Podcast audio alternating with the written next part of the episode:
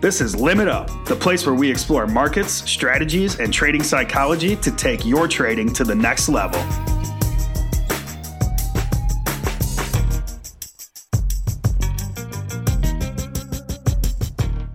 Hey traders, this is Eddie Horn from Top Step, and this is Limit Up. This is where we talk with traders, market participants, and trading psychologists to help you improve your trading. Now, today I'm joined by Mark Meadows, my producer and one of the folks working on our Forex team. And I'd like to say hello, Mark. Hey, Eddie. Mark, today I'm talking with John Kicklighter, uh, a trader and lead analyst at Daily FX.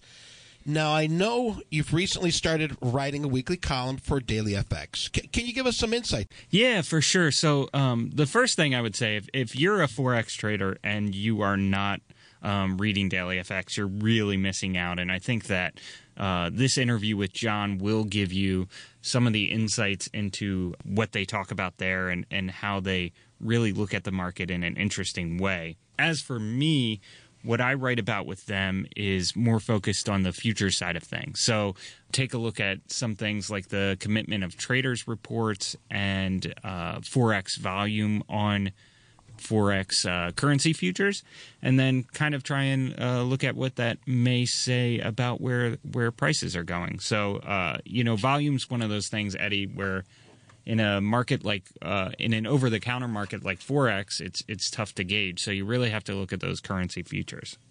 All right, thanks, Mark. All right, uh, let's kick things off here. This is my conversation with John Kicklighter. John Kicklighter is a senior currency strategist and head of the Daily FX, where he specializes in combining fundamental and technical analysis with money management. Actively trading since he was a teenager, his experience ranges from spot currency, financial futures, commodities, stocks, and options on all these instruments for his personal account. He holds a finance and investment degree from Zicklin School of Business at the Baruch College in New York City. Would you please welcome John Kicklighter? Hi, John. How's it going? How are you today? Doing well. Very nice to have you here. And uh, uh, let, us let's, let's start out with uh, forex. Now, forex, one of your main products that you watch. Mm-hmm. Absolutely. Okay. Now we really haven't had much of a touch with uh, forex traders, and I think this is going to be a uh, a bright light at the end of the tunnel for a lot of us. So this is uh, I'm excited about this.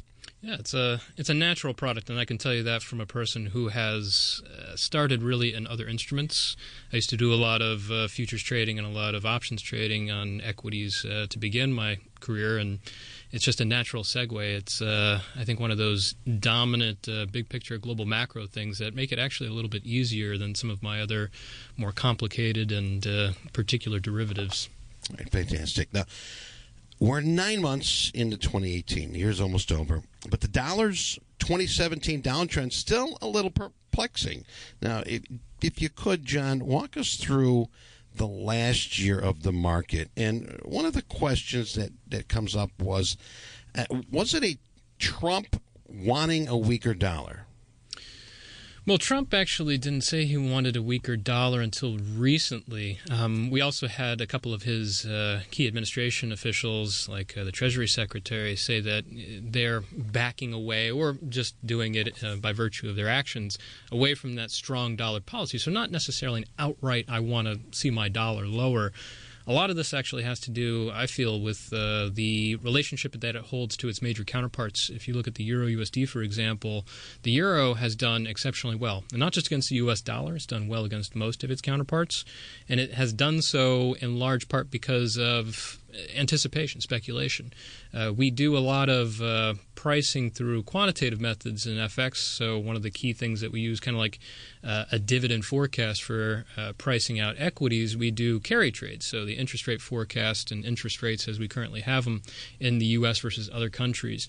But while the U.S. based interest rate is perhaps the most appealing, it's the highest of the majors, uh, you're still talking about 2% per annum. That is not a great return, and no one's really going to bend over backwards to chase that down. But what they will chase, just like they do with equities, is the capital gains potential. So you see something like the S&P 500, no one's in it for the dividends, they're in it for the buy low, sell high, or actually in this in this environment, it's more buy high, sell higher. People are doing the same thing for the uh, for the FX market they're looking for the euro to actually just advance because the hope that one of its uh, uh, it will eventually have one of its own rate hikes, and that might not be a great return, but that's not what people are looking for. Now, uh, recently we've seen the uh, DEES dollar index slightly lower, and uh, that was in uh, the early trading. The bulls still have the overall near-term technical advantage, but trading has been choppy recently. What do you see down the road? I think the dollar's really going to struggle, actually. Um, having the U.S. dollar engaged in so many uh, fronts on the trade war. So, if it were just controlled to the U.S. and China, that might be something they can tolerate, they can handle, because no one's really going to get all up in arms in the, the developed world that the U.S. is going after China for some of its trade practices. But with the U.S. going also after uh, the EU and Japan verbally, uh, but also the NAFTA counterparts uh, and actions, it's a little bit more difficult. And what ends up happening, and this is a big picture consideration, you have the situation where you're going to have uh, a, a, world that's trying to move away from the U.S. dollar subtly at first, but it's going to pick up steam. This is something they're already going to do, big picture. And there's also the case that yeah, it has the highest interest rate, but that also puts it at greater risk, considering that if you have risk aversion, the Fed's going to start stalling on its hikes, and it has the most to lose versus others that haven't even hiked rates as of yet. Now, you do share a lot of information throughout the day, and we'll get to that a little later. But one of the things that, uh, uh, as I did read what you were talking about, and it's a little shocking. It's an eye opener. Uh, you're talking about the U.S. has already implemented metal tariffs on China, uh, 50 billion for the intellectual property theft. It's now deliberating another 200 billion after public feedback, and Trump threatened 267 billion more it's over 517 billion. Now, the eye opener is is U.S. imports of Chinese goods last year was 505.6 billion. What is this coming to? What are we going to be seeing here? I think this is more of an escalation. I think it was a, calculation error uh, on on Trump's part, but it's it's still just a uh, a law of large numbers kind of pressure. They're trying to force them into a stance of negotiation. Uh, the interesting thing is that uh, China is already can't do a tit for tat if they go forward with 200 billion because China only imports less than 200 billion total from the United States. So it's going to have to move to some other even further unorthodox uh, retaliatory efforts, and then it's just going to get more complicated. So I think the U.S. is doing kind of like we often do the shock and awe strategy, just on economic approach this time, and they're just trying to force China to to negotiate more favorably towards them. Now, it seems strange that one day we're talking about the euro US dollar parity, and then two months later, the huge counter trend starts, particularly as the Fed kept its course on interest rates. Now, uh, sort of kicking it into a different gear. What happened there? So, the euro USD is the most liquid currency cross in the world and arguably one of the most liquid assets out there if you consider exchange rates an asset. Uh, it goes back to that interest rate uh, parity concern that you have, and it's also uh, a question of where do you want to uh, where do you want to park your capital. Uh, and uh, we get into the situation of political stability questions.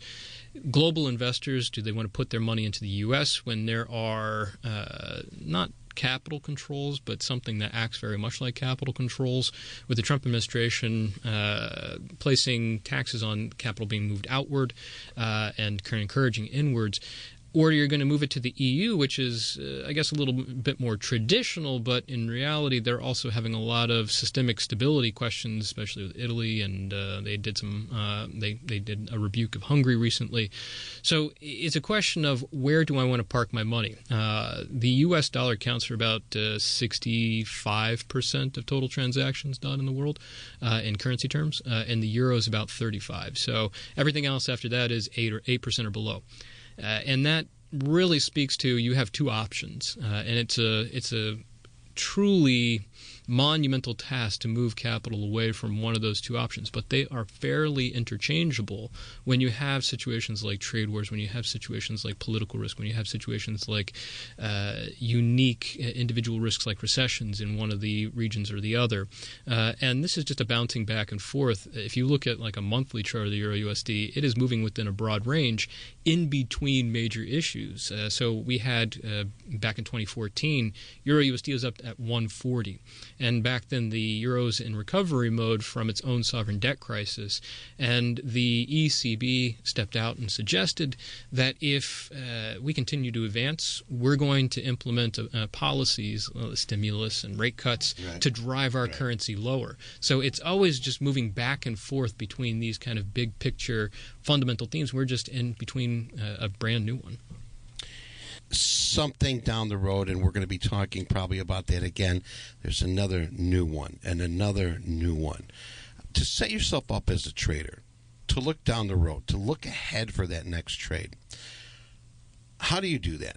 That's a good question. Uh, you always, well, I, I am a person that started in technical, so I'm a, I'm, a, I'm a true believer in technical analysis, but I also have found over time that fundamentals is much more appropriate for motivation. So uh, when you're looking for not just that technical break, but you're looking for that follow through, you need to find the thing that would motivate the most people to boost that asset or just sell it off. Uh, and fundamentals is really, really um, scary for many people. They think it's too convoluted, too difficult. It's not for me. It's for everyone. Uh, if I can do it, anybody can do it. You just need to be able to identify what is likely to be the most important thing to the broadest percentage of the market. And let's say for the U.S. dollar, if you're kind of conflicted about what should I be following, uh, you know, political risk, trade wars, uh, the Fed's policy bearings, well, those things can interchange. But if right now the big picture is a, a threat of over 500 billion dollars in tariffs against China and other uh, economic war against other countries, it's going to be trade wars. So you you follow that, and uh, those aren't considerations that will resolve themselves in a day or even a week, they will play out over time. So if you can identify that top fundamental thing and keep tabs on it, you're going to be in a very good position to set at least your fundamentals, and then you cross check it against technicals, and it sets up great trades. You know, you're talking about uh, the um, China, the trade wars, trade disputes. Uh, we're seeing the emerging market currencies imploding, uh, Brexit negotiations. Now, there seems to be a lot of geopolitical risk out there right now, but the markets don't seem to be worried. Now, for a trader out there, how do you start to make sense of all this? Well, we do have a, and this is all uh, a rise of a sense of populism, uh, which is kind of like uh, I want my country to do well and I don't care about the rest of the world kind of mentality. And you can't really have a few do this. If if it goes down that route, everyone has to be in that setting. Otherwise, they sacrifice uh, their own country for the betterment of another country that is pursuing that kind of view. Uh, you just need to at that point, if everyone is engaging, you just have to know who has the bigger guns and what they're doing to uh, to pressure that. And when it comes to the global uh, economy, it's either the United States, uh, who is the largest player in the largest financial system, or you look at the collective response to them. Uh, you have to look at it in that global macro picture, and it actually it, it seems con- uh, convoluted, it seems complicated, but when you get to that kind of uh, situation, that that stage of the game, it's actually much more refined because you know that this is just one country versus the other, and who has the ability to move the market. Uh, Bank of England, uh, ECB, at their meetings how are these central banks driving prices? So they've done a lot of uh, motivation for their currencies, uh, sometimes outright in the past. Um, uh, they will either say it outright, like the ECB did back in 2014, as I, I, gave in that previous example, or the Bank of England, which will do it to give themselves a cushion, not saying that this was the the motivation to give an FX cushion for Brexit uncertainties. Uh, but they're more interested in normalizing their monetary policy. The, the, the world central banks are all in essentially. Even the Fed, uh, I know it's high hiked a few times and it's uh, reduced its balance sheet a little bit. But these uh, th- that is just as much a, uh, an overexposed central bank with little recourse if there's another financial crisis in the future as any of the others. What they really want to do is move back from this uh, this extreme exposure position because they have no other tools or resources if they're needed. So they're trying to to find a path out of this exposure, just like a trader. I, I have a huge position on. I'm incredibly exposed to the market. I need to move back so that I can execute. I've I've dry powder to move on, um, and their interests are going to be uh, how can I hike rates? How can I reduce my balance sheet without triggering a sense of risk aversion because investors have grown really, really dependent upon my presence to keep stability in this right. market. Oh yeah, and that's that's difficult to do. I mean, they've they've you know they they've built their own issues, so now they have to live with it. But uh, that is truly the big picture risks that uh, they're trying to move away from. The ECB and the BOE are not going to hike at these meetings. They're going to just uh, essentially give cues to the market, and sometimes in central bank speak, so you kind of have to interpret uh, whether they can hike in the future or whether they're going to back away from those uh, possibilities with the rise of uncertainties like trade wars. Now, do you, do you think? Uh, I know the Fed term kicked the can down the road. Uh, you think this is sort of playing out also with the ECB as we see it? Yeah, the ECB uh, the ECB is one of those central banks that really needs to uh, back away. They need to uh, get out of these extreme monetary policy exposures that they have. They they really can't afford to be this exposed, but they have little recourse. So the best thing they can do is just evaluate for later, um, and they'll keep pushing it. And uh, you add in the risk aversion to this mix, and unfortunately, they're just going to uh, their opportunity to actually tighten completely gone. Right now markets, election, uh, direction. Now, are, are, the markets, let me ask you this, uh, are the markets looking towards the election here in the U.S. yet? I mean, what's your take on that? And if so, how do you think we might see these markets playing out if they are, in fact, looking at the election? The funny thing is that you know partisan and political interests are really pervasive in the social uh, world and you know in our Twitter feeds and on our Facebook pages, but when it comes to markets, that doesn't really translate into good trading. And those that actually pursue it are going to get a nasty surprise that what they think is the good policy is not actually what is motivating uh, trading. It's not going to lead to those good positions. Um, I think that absolutely the market is paying attention to the upcoming elections in the United States, but not in the way that perhaps many think it is. Uh, so, one of the ways that I think is very uh, prominent is obviously the U.S. is considering those 200 billion in additional tariffs against China it's going to be really difficult to pursue those heading into the election, uh, considering that it does con- uh, carry a significant negative implementation or uh, implication for consumers, U.S. consumers. Uh, the higher cost of goods, the pain that it uh, gives uh, groups like the farmers who are impacted by the retaliatory tariffs from China, they're going to want to probably ease back on the pressure. And if that's the case, it actually leads to a little bit of perhaps lifting the clouds, a little bit more risk appetite, perhaps a little bit of a rebound for the U.S. dollar. But I've long ago uh, done away with the reasonable expectations for these kind of policy approaches. I've seen some crazy turns, and they've created some serious volatility. So. That's, I'll agree with you. That's being safe. yeah, it's better to be safe. It's better to be safe. John, I know you cover and look at various different markets to get insight on where particular currency pairs are going uh, gold, oil, other pairs. Now, what's a good process for thinking about correlating markets? So one thing to be weary of before you even get go down that road is uh, correlation is not necessarily causation. People get that mixed up a lot, and they think that because one market is moving in a certain way, that it's going to have to influence another market in the same manner, and that's not the case. Uh, but there are certainly correlations that arise because of similar uh, influences. So if I'm talking about trade wars, obviously that has an impact on the products that are under uh, under those tariffs. Uh, it has an impact on, let's say, car uh, producers in the United States because of the higher cost of steel and aluminum. It also has an impact on the likes of the Australian dollar. So, how do we come to that? Well, uh, oftentimes we can just do the empirical. We can just look across a lot of charts and see what's moving with this uh, sudden announcement, uh, which is very inefficient. Uh, but if you you know if you're engaged in the markets for 10 plus hours a day, like I am, that that, that usually is a, a viable solution. But more often it's just the thought process, thinking about uh, what is related and how it might be related.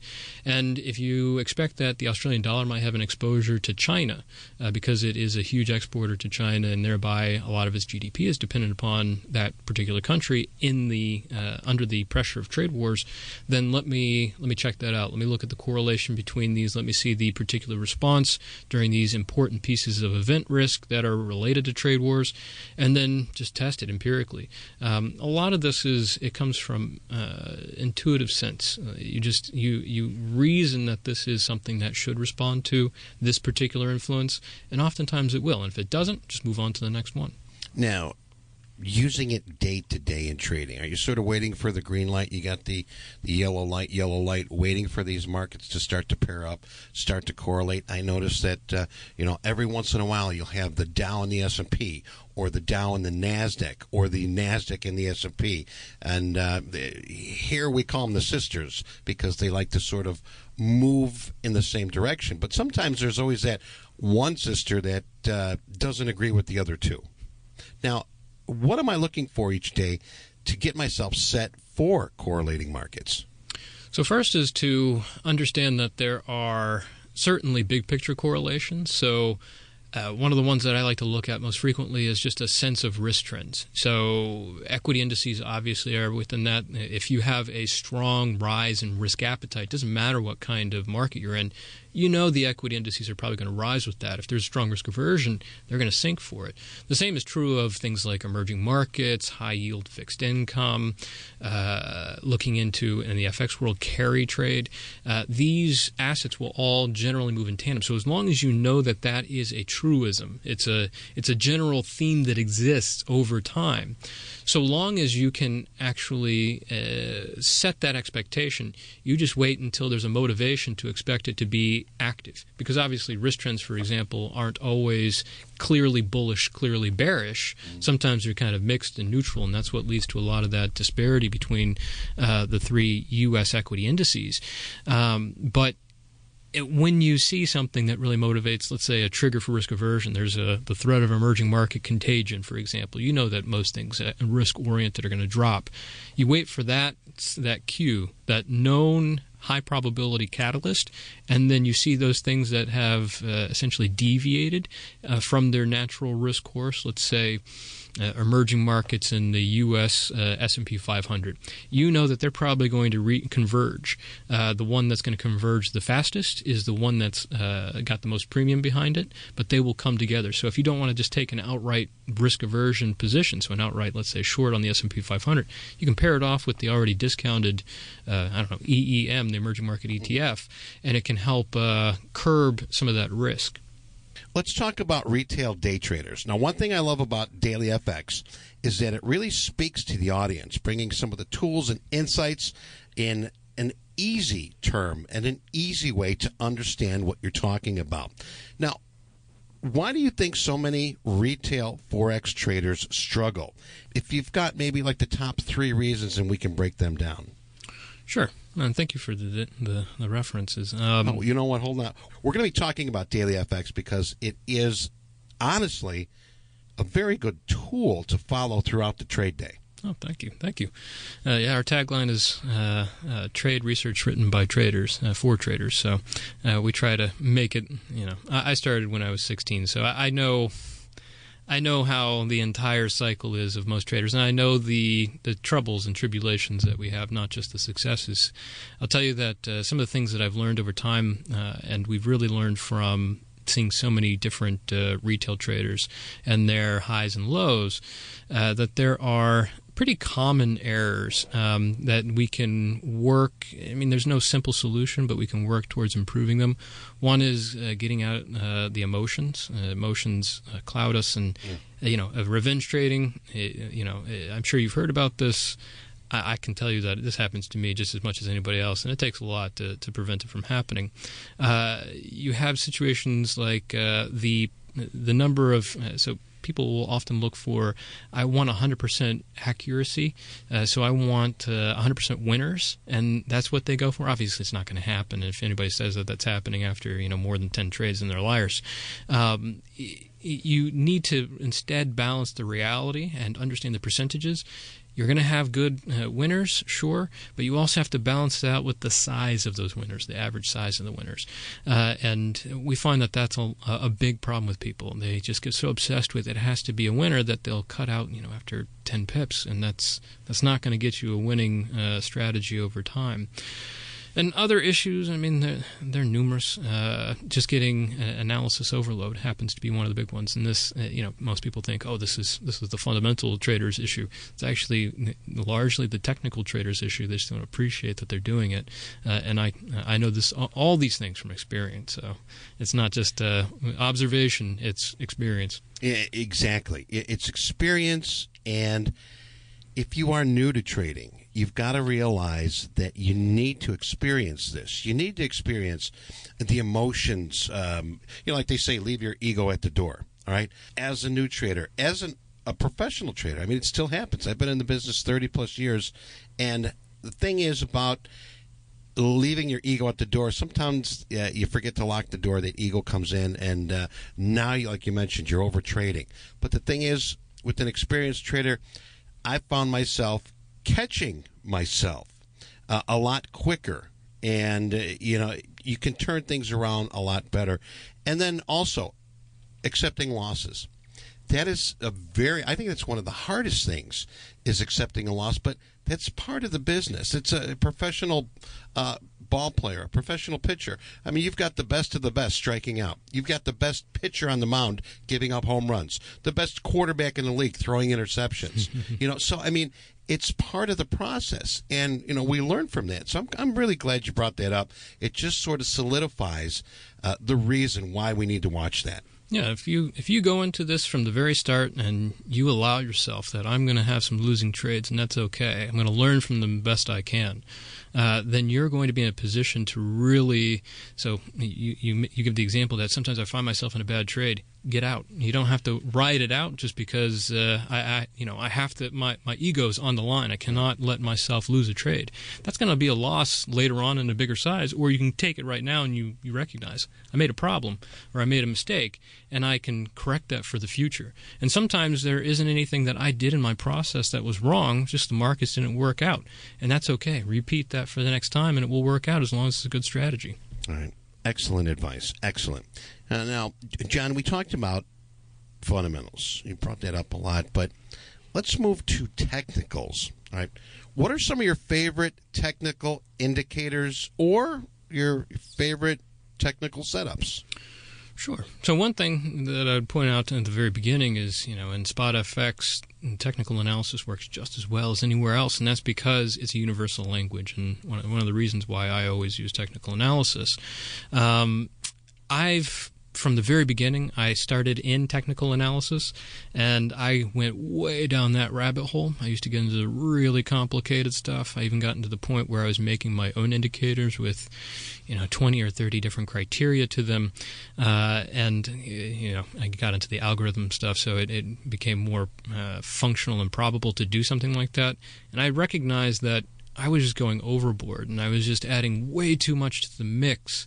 Uh, I was adding indicator upon indicator upon indicator. And I definitely had far fewer trades because I had to run a gauntlet of filters. Uh, but the ultimate outcome of those trades, the success, the win ratio, did not improve materially. But since I had so much, so many fewer trades, so like one out of every ten that I was taking previously, I was definitely seeing my profitability shrink uh, because my account just wasn't growing over the year. So I've decided, and I decided this, you know, five six years ago, that I'd really cut back and go simplistic on technical analysis.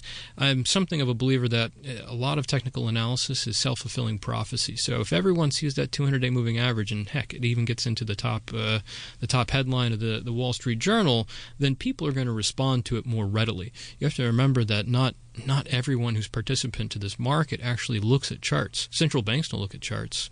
Uh, major uh, banking institutions don't look at charts. Uh, it's usually just us, the uh, the retail trader, or even some large speculators that look at charts, and we respond to it. It actually plays out that way. Uh, but sometimes our influence is enough that we can actually trigger some significant moves. So I look for things that combine well with fundamentals, that motivation I talked about earlier. Uh, so I'll look for typically typically trend lines, moving averages. I'll look for consolidation moving to breakout. Of course, a breakout is not a trend, so you have to really qualify it. Uh, but at the very least, that's at least an early signal that it could be a trend.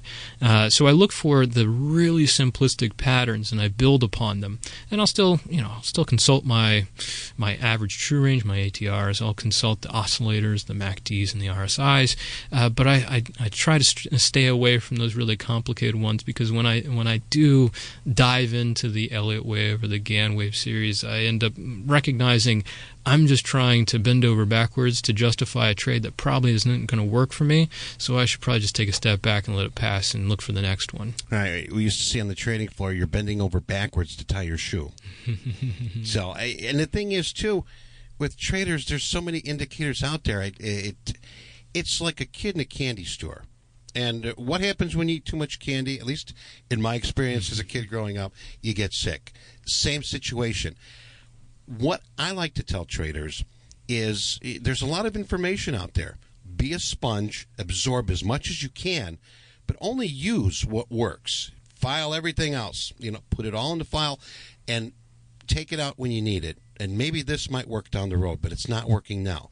Put it back in the file. Bring it back out months later. Maybe the market changes, maybe a week later, and utilize what you have. But when there's too much in front of you, it's just really confusing. Yeah, information overload. You just, I absolutely agree. You you, you take in as much as you can because you, you never know. You might think you have the best indicator, the best pattern, or the best fundamental view, and then somebody comes along or something comes along and says this is, uh, you know, better adopt that. Uh, forget that old thing. You don't need that. You have something better. Uh, and you should be freely interchangeable and refine, refine, refine. Um, and realize that we do sometimes have markets where range, trend, breakout.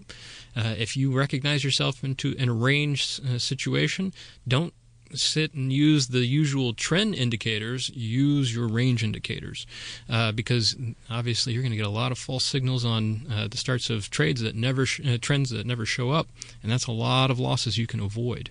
John, what do you think about time frames and the technicals that you use? Um, how do you set those up? How do you get those ready for a trade? So I usually I used to be well I've gone from very big position trading, and I used to do that more when I was in my options times. Uh, and I went all the way down to the really scalping uh, time frames. And when I say scalping, I, I mean not you know those intraday trade uh, trend uh, swing trades that people usually mislabel as scalping.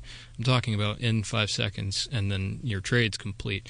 So I've gone the entire range, and uh, I I really have a lot of stress and I don't want to have a heart attack in my 30s, so I moved away from the low end, uh, and I just I get so impatient at the very high end. So I decided that my best time frame is more in the in the realm of uh, trades that play out in about two days up to two weeks. Um, so for that, obviously, if you, you expect your trade to take that much time to play out, then that I think sets the time frame for you. I look at daily candles, primarily four uh, four hour candles on the lower end, and at the higher end, always knowing that there might be some big levels or big indicators on perhaps a weekly chart. But you don't you don't have to do that as frequently when you're looking within that time frame.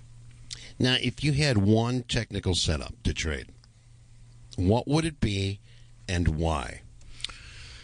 It'd probably be range, uh, just a very clear range. And I almost said head and shoulders patterns, and you know the the appetite for those is obviously you're looking for reversals. I'm not just saying any and all head and shoulders patterns because they they they tend to show up all the time, but we don't actually find good head and shoulders patterns. Like all the elements, the build up to actually actually reverse. People find head and shoulders patterns at the bottom of trends, and that's not a head and shoulders pattern. Um, but when I look for that, I'm trying to pick a top. And try and pick tops is never, it's a low probability, low statistical game.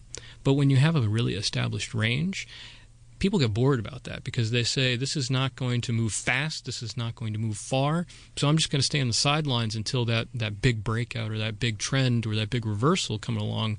But you're missing maybe 10, 15 trades within a well established range. And they might be smaller, sure, but they're more consistent. The probabilities are higher. Uh, and I think that uh, really appreciating probability versus size of, uh, of position or size of profitability, uh, it will level out better over time and you will see your account grow more consistently, slower, sure, but more consistently instead of having, I'm sure many of us have experienced, you, you call that big reversal, doesn't happen, it's in a big gouge in your in your account. And it's happened to me many times before. Yes, uh, a big kick in the junk. Yes. Yes. Uh, now, one product. You can only trade one product. What product would you like? That's tough. Um, because my heart's really in the options world. But uh, if you really want something that can have exposure to everything, and it's actually much more simplified, and you know, it sounds like a plug for what I, I currently do. Hold on, everybody. Okay, sharpen your pencils and write this down. what do you got, John? FX um, and spot FX because it's much easier to actually uh, boil down the information.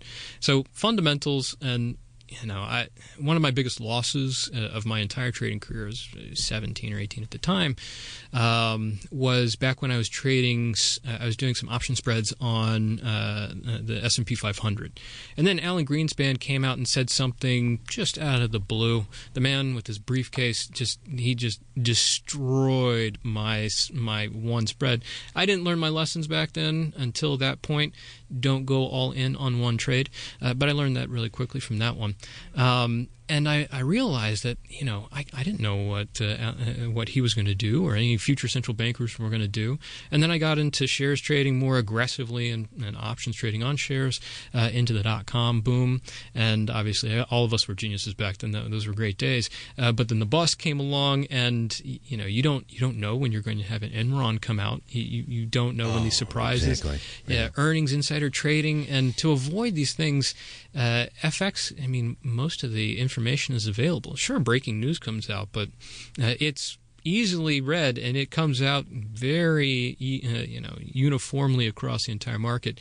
And for me and my problems that I've had in trading that is a huge value. Just having access of information and being able to refine to simple terms GDP NFP trade wars those are big picture things. I don't want to have to follow Elon Musk and when he's doing interviews and, and what he's saying on Twitter to find out what my Tesla shares are doing. That just gets too you know that gets that gets too much. I already have to follow President Trump on Twitter, and he already says some pretty crazy things, and I'll, I'll leave my entertainment at that. But I can't I can't do too much of that. Now you, you mentioned when you were 17, 18, um, our good friend Mr. Greenspan. Was that one of the scariest trades that you've ever had? That was the scariest trade. Can, can, you can you break it down a little bit? Sure. So I had essentially uh, a position uh, that I'm looking for no movement into the expiration of the spread. Uh, so pretty straightforward. Uh, and I had a pretty good uh, straddle on it. It didn't. It, it wasn't too tight. I, I, didn't have a really wide range, uh, but you know, uh, given the a, the ATR at the time, the average true range was is a relatively quiet condition. There's nothing on the on the economic docket. There is no, uh, you know, global uncertainty at the time, and everything was relatively stable. And it looked like I had four days out to make a really good return. It was going to be like 50% uh, return on capital. Now, of course, I had to really expose myself to get that kind of 50% return. So obviously, there are no free lunches. If you want to get a good return, you got to get uh, put up big risk. But out comes Alan Greenspan and off of out of queue. He, this wasn't a rate decision uh, as scheduled normally uh, by the central bank. He just decided to come out and deliver uh, an announcement that he was, I, I, believe at the time, cutting rates, and it just sent the markets crazy. Uh, and I blew way beyond that range, and I had no hope of uh, just like trying to back out of that trade for the last minute. The, the uh, volatility was just too extreme. the implied volatility jumped, and the uh, the ability to getting out of that position is non-existent. Uh, so it, that was a very scary trade, and I really learned quickly. I think one of the lessons that most of us learn along our careers very quickly at that time uh, do not put on too much risk on any single trade because uh, the unknown happens all the time and you will get blown up uh, eventually. So you don't want your entire account on, uh, on the book if that's going to be the blowup that you have to face. I can relate to that. Now, let me ask you something. When I had a situation like that, and when I was in uh, in the pits, and uh, we had an error, or we we missed a fill, or we could. Did you get that tunnel vision where everything just sort of went quiet, and there was a little serene, a couple seconds of uh, serenity, and then all of a sudden it, it, it kicked in, and it's like okay, you know. And the thing is too, back then there was no timeouts, there was no mulligans, there was it was deal with it right now, or you know what, this isn't your this deal with it right now, or there's the door. Yep, it's you just I think you have that those couple of seconds of of peace because you say, well. The, the market decided uh, you're done. Uh, I'm dead. you're done. So it's uh, so I guess you can see yourself the door. But then you know, you, you quickly say, all right, how do I salvage myself where I'm going to raise more capital? Uh, you know, I have a little account left. How do I get it? You know, you got to really avoid how am I going to revenge trade my way back to full? Um, you just have to be more practical and, and just just taking a breath and saying, I got to learn from this. This I won't let this kill me. I'll let this really be that that that error that I made that I'm going to be better in the future because I won't ever make that mistake again. Right. It's uh, excellent advice. Now, speaking of advice, uh, someone just getting started trading, know, right now in the markets, what would you tell them? What's your best piece of advice? Best piece of advice. I would tell them to uh, they don't they, they shouldn't feel like they have to put on the money now and they don't have to place these big trades. They don't have to, you know, beat your neighbor who seems to be doing you know, so well with his own investment account. We're back in one of those phases where the neighbor who's an idiot is doing really well in the stock market or another market, and I, I just need, I can't let this guy beat me. Um, be patient and really work on a strategy. There's demo accounts galore. You can do a practice account everywhere. I even do practice accounts while I live trade. So I have my ongoing strategy in trading that I have in my live accounts. And on the side, I have demo accounts. I'm just testing out other factors. If I would have done something slightly different than what I actually did, let me use that in my demo account, see how it actually plays out if uh, following the same other rules. And, you know, always be empirical with it. And if something isn't working, get rid of it. There's no reason to try to force anything upon the market, a view or a strategy, an indicator, whatever it is. Just work with what the market gives you. This is not a logical game. This is you're trying to work out the irrationality of a crowd, and that's just something we have to live with. I'm a very uh, rational person, but if the market's going to be irrational, then I just have to be able to to roll with those punches, and uh, that's the only way you're going to actually take advantage of it. All right, there's there's a very important line of survival in this business, and uh, John, really appreciate you uh, being with us here today. And uh, as I mentioned, uh, Daily FX, uh, you've got the the the website at Twitter. John, where can people find you online? Give us all the information. Let us know because, like I mentioned earlier, uh, if you're trading during the day uh, or if you're trading at night, tune in to John's Twitter account. And there's information throughout the day. And I, and I was scrolling through it today, and I'm like, boy, you know, I, I tell you, there's my trading buddy. you know, you're giving me a lot of information. You're asking me a lot of questions. It's very user friendly. How can I get a hold of you online? You can, uh, if you go to dailyfx.com and you and about uh, about us and go to the authors page, you can just uh, find my content. You'll find all my tweets aggregated one place. You can also link to my my tweet my Twitter page and, and follow me. Uh, and you can, I mean, I always do Q and A's once a week typically, so you can bring your trading, market, or strategy questions. I try to answer any and, and everything as long as it's appropriate. Uh, and uh, people get at me at Twitter sometimes, not always having the time since I I do have to to run a site, but uh, I try my best. And if I don't get uh, replies to people via Twitter, or if I don't have time my Q and A's, I often see these questions and I wrap them up into my videos and my articles, just as I know it's a common question needs to be answered. All right, Twitter account uh, at John Kicklighter. All right, John Kicklighter. Don't forget that name. That's an awesome name. All right, you. John. Thanks very much for being with us here, and and maybe down the road, maybe beginning of the year, maybe first quarter next year, get you back on again because sure. I thoroughly enjoyed the conversation here today. Sure, absolutely. All right, John, thank you for being with us. Thank you. Take care.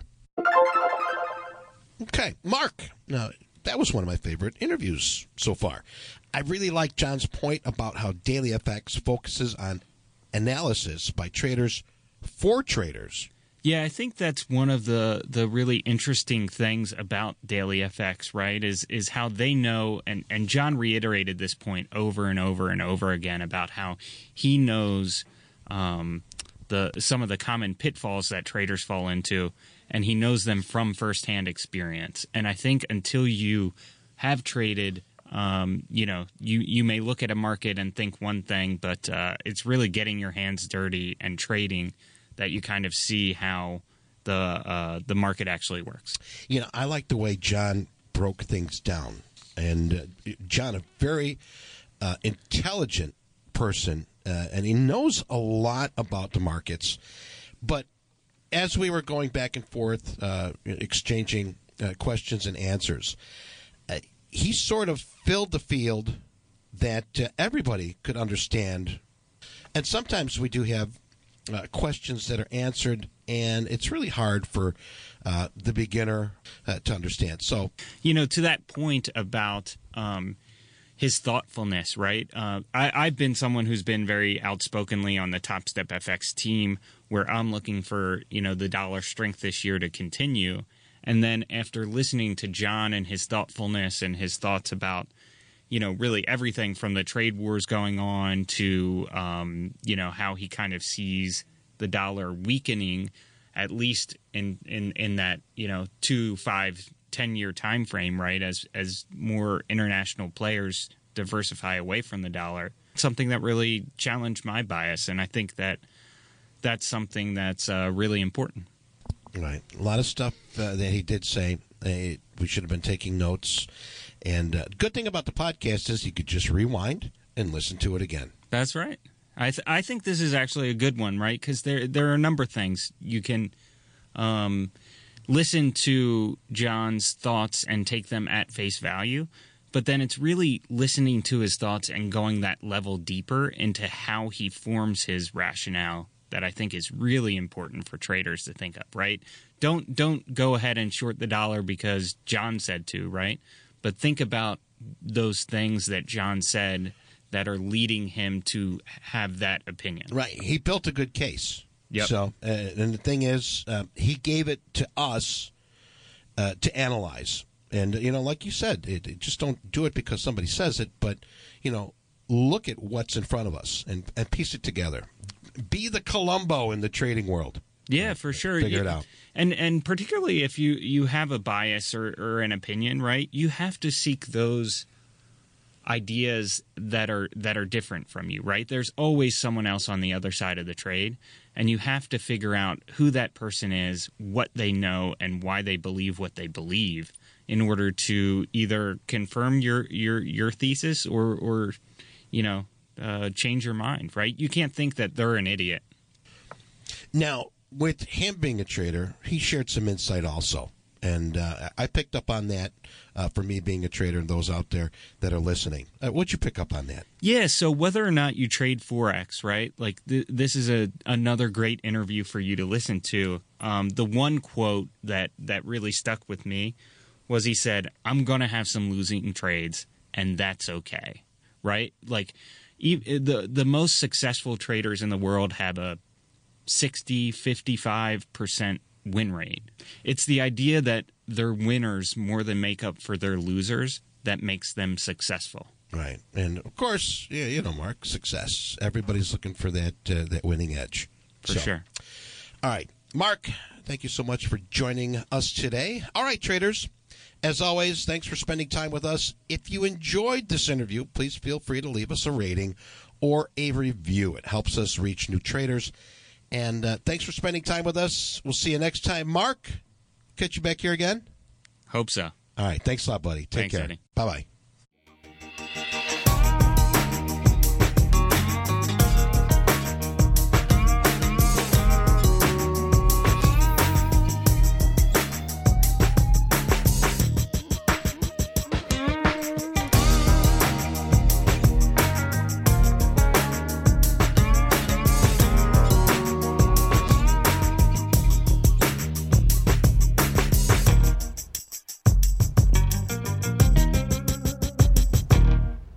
Futures and Forex trading contains substantial risk and is not for every investor. An investor could potentially lose all or more than their initial investment. Risk capital is money that can be lost without jeopardizing one's financial security or lifestyle. Only risk capital should be used for trading, and only those with sufficient risk capital should consider trading. Past performance is not necessarily indicative of future results.